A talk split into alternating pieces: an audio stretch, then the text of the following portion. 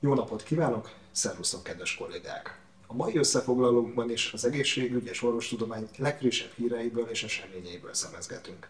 Én Lőrinc Kende vagyok, akinek pedig a hírválogatást köszönhetitek Reinhardt István kollégánk. Ne feledkezzünk meg podcastjainkről sem, melyek elérhetőek a Spotify, Apple Podcast és Google Podcast platformokon. Szívelégtelenség miatti ismételt hospitalizáció előrejelzése gépi tanulással. Érdekes felvetés. Egy japán-amerikai multicentrikus vizsgálatban gépi tanulási modellt használtak a szívelégtelenségben szenvedő betegek 30 napon belüli ismételt kórházi felvételi kockázatának előrejelzésére. A predikciós modell a diagnózisok, klinikai laboratóriumi vizsgálatok eredményei és az alkalmazott gyógyszerek alapján térképezi fel a szívelégtelenség szempontjából releváns ismert faktorokat. A szívelégtelenséggel összefüggő betegségeket, mint például a tüdőgyulladás, a magas vérnyomás és a cukorbetegség az érvényben lévő irányelvek alapján azonosították. A predikcióhoz a szívelégtelenség biomarkereit, valamint a kórházi tartózkodás során gyakran kért egyéb laboratóriumi vizsgálatok eredményeit használták.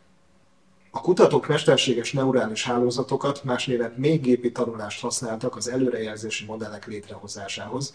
Egy olyan újonnan kifejlesztett gépi tanulási módszert használtak, amely az egyes hálózati rétegek neuronjait hálószerű formában köti össze.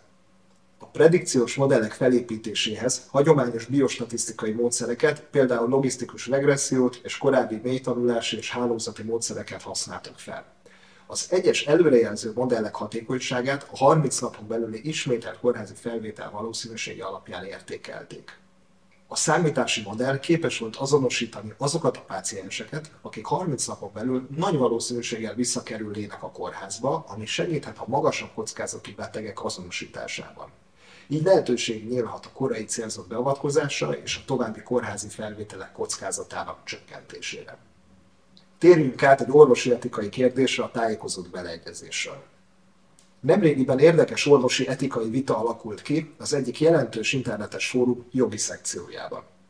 A Dr. House című kórházi drámasorozat egyik elgondolkodtató epizódjában egy máját ültetésre szoruló páciensnek a barátnője élő donoros felajánlást tesz.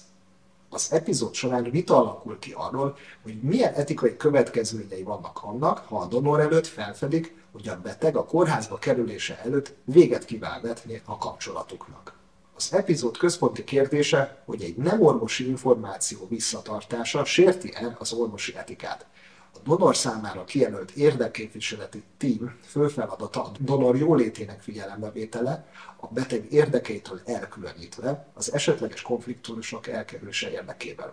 Ha a donor támogató csoportja tud a beteg szakítási szándékáról, akkor vitathatatlan etikai kötelességük ezt a donor tudomására hozni, hiszen ez, hiszen ez befolyásolhatja a szervadományozásra vonatkozó döntését.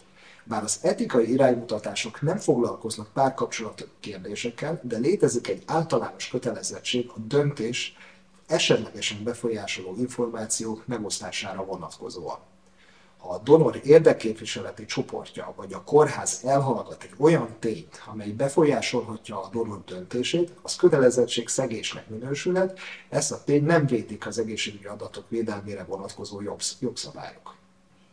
A szervadományozástól való visszalépés esetén a donor semmiképp sem kötelezhető döntésének indoklására a szervre váró beteg tájékoztatása kimerül annyiban, hogy a donor nem volt alkalmas a donációra.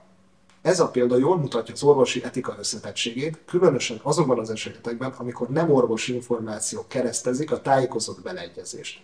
Bár a történet fiktív, a nézőket és az egészségügyi szakembereket egyaránt arra készteti, hogy elgondolkodjanak az etikus magatartás határain és a tájékozott beleegyezés árnyalatain.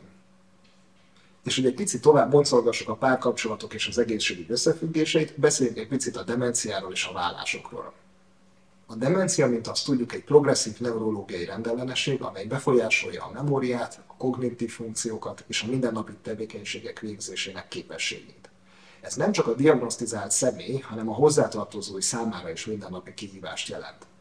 Azt feltételezhetnénk, hogy a demencia okozta megterhelés a vállások arányának növekedésével jár, tekintettel az érzelmi és fizikai áldozatokra, de most megjelent tanulmány pont az ellenkezőjéről számolt be. Amerikai kutatók egy esetkontroll vizsgálatban azt találták, hogy az egyik házastárs előre haladott demenciája negatív korrelációt mutat a vállás kockázatával. Mi állhat a háttérben? A demencia diagnózisa gyakran erősíti a párok közti köteléket.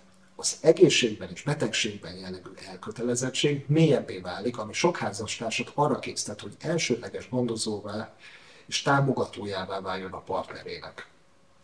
A hosszú közös múltan rendelkező pároknak további nehézséget jelentene az útjaik elválása, a kialakult helyzet ellenére is, és a közösen átélt élmények gyakran felülmúlják a demencia jelentette kihívásokat.